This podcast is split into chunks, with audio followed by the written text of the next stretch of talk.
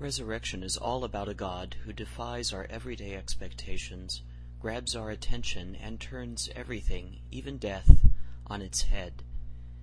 As an Easter people, we Christians can prepare only to be surprised, and to surprise the world with the good news we know in the risen Christ.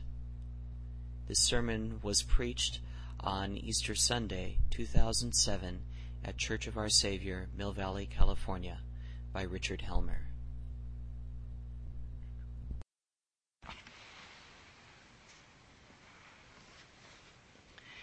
In the name of the risen Christ, Amen.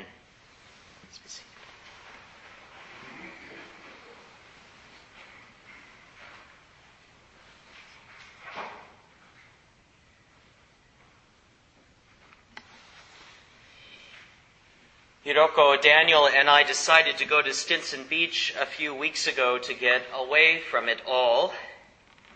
It was Hiroko who suggested that we try flying our kites, something we hadn't done literally in years, and certainly not since Daniel had been born. So I grumped around the apartment trying to find them. Hiroko, of course, knew where they were and pointed me in the right direction, and we headed to the beach. It was a beautiful day, a little bit cloudy but lovely just the same. But there was no wind. So we had fun anyway, impersonating Charlie Brown running with his kite. Daniel dug in deep to the sand near the ocean's edge where the sandpipers ran back and forth in the surf. It was a great scene, rollicking at the water's edge with kites that would not fly and laughing out loud while our three and a half year old began to cover himself in the wet sand.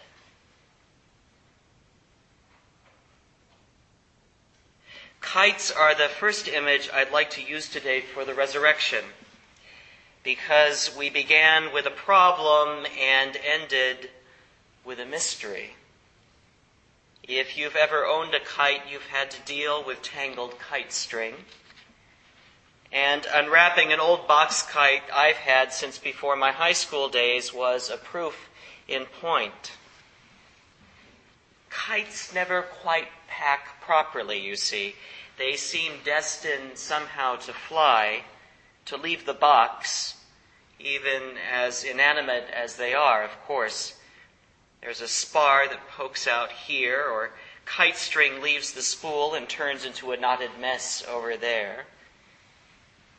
And after having searched so hard for the kites, I thought I'd be irritated untangling the kite string.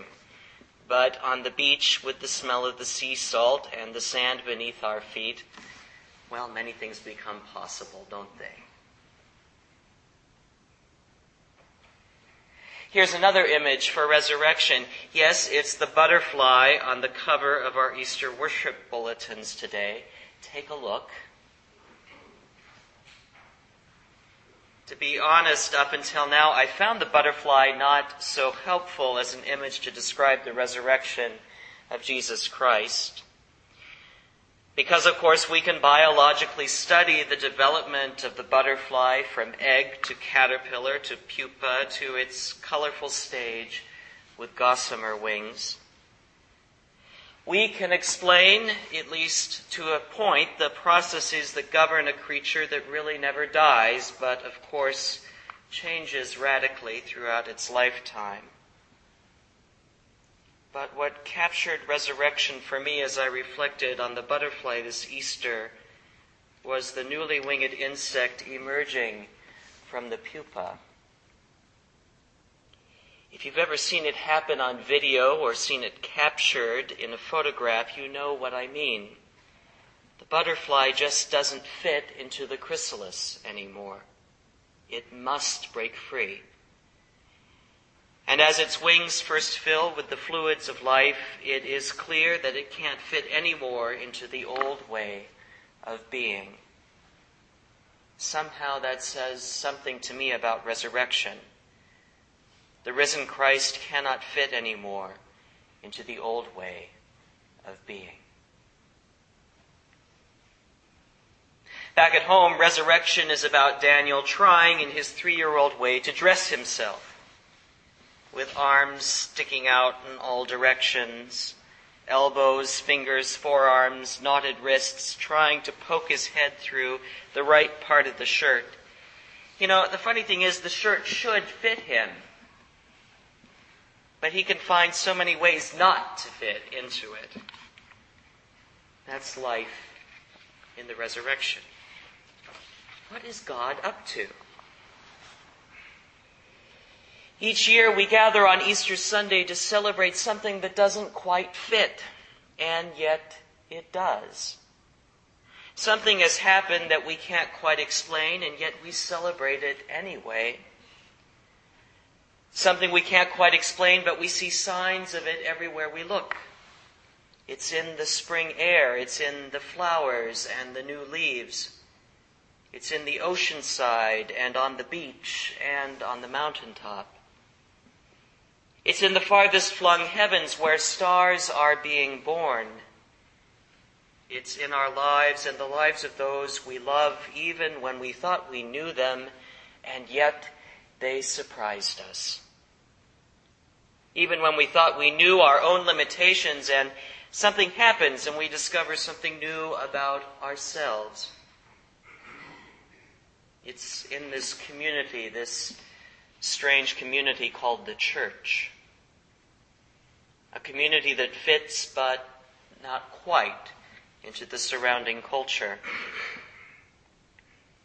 Every church that has fully become a product of its society has always disappeared.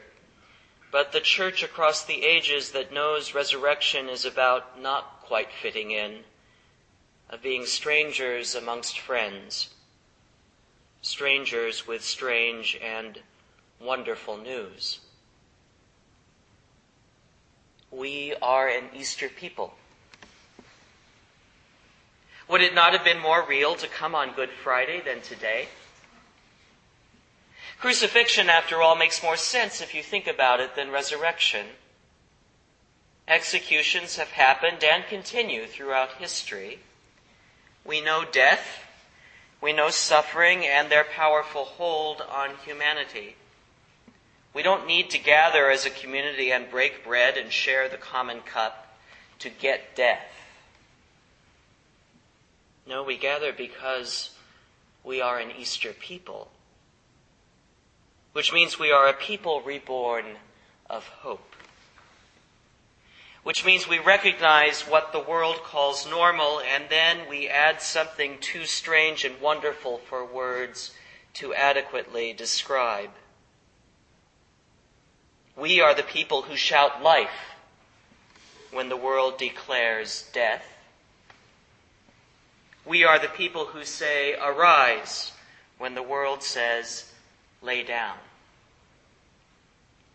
We are the people who recognize something now deeply woven into the fabric of life, something that is connected profoundly with a God, a God who does not quite fit into boxes, whether they are intellectual constructs or ancient human traditions or tombs hewn of stone.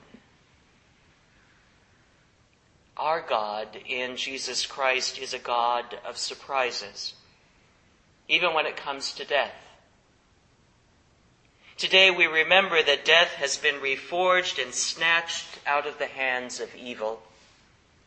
It is no longer an end for humanity, but a new beginning. Today we celebrate all who have come before us, those who have died but yet are alive somehow in ways that we cannot explain. In all who count themselves as God's children beyond time, greater than our moment to moment existence can imagine. Today we see and witness to the empty tomb, revealed to Jesus' followers and at first vexing to them.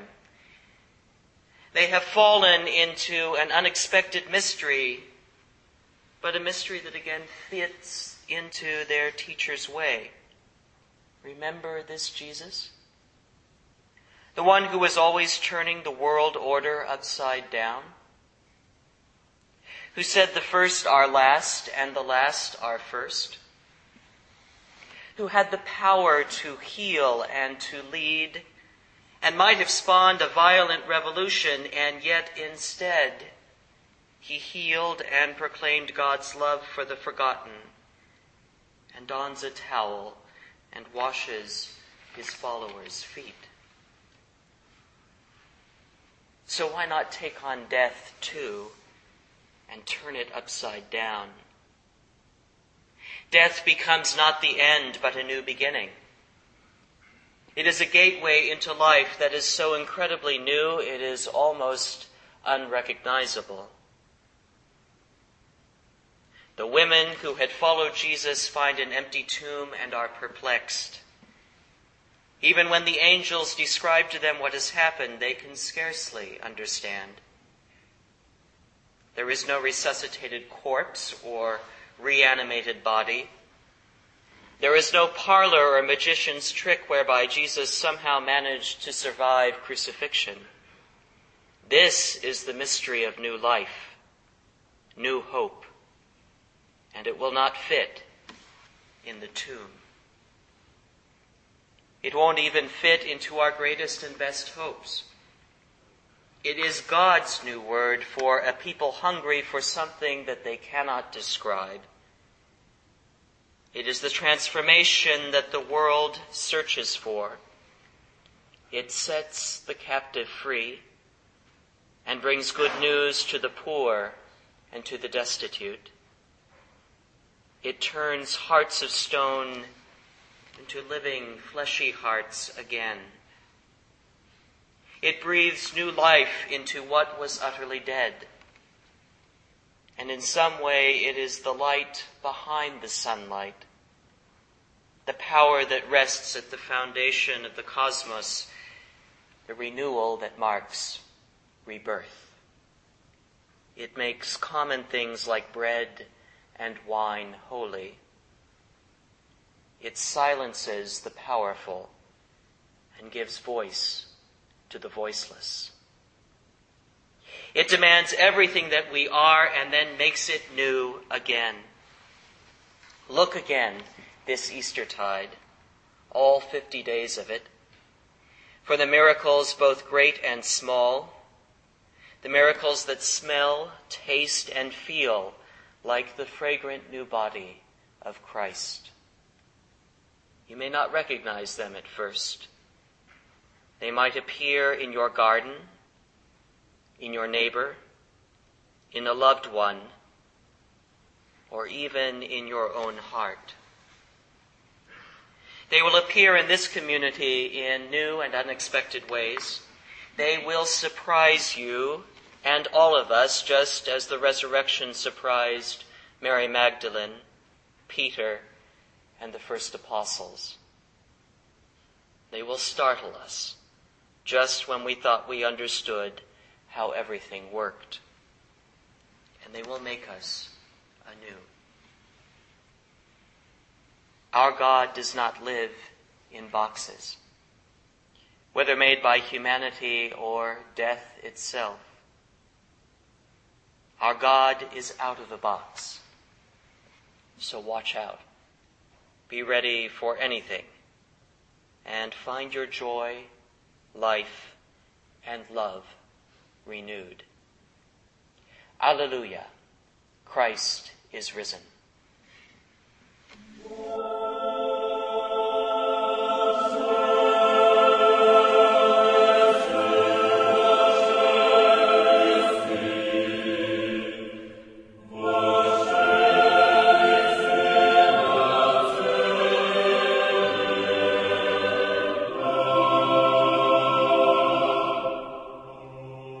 For listening to the Sermon Podcast from the Episcopal Church of Our Savior, Mill Valley, California.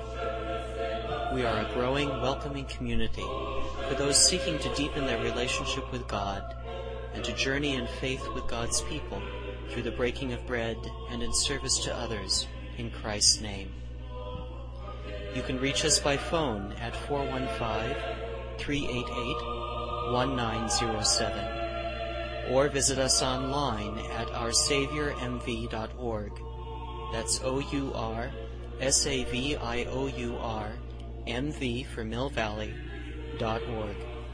We wish you God's peace, and we hope to be able to greet you in person very soon.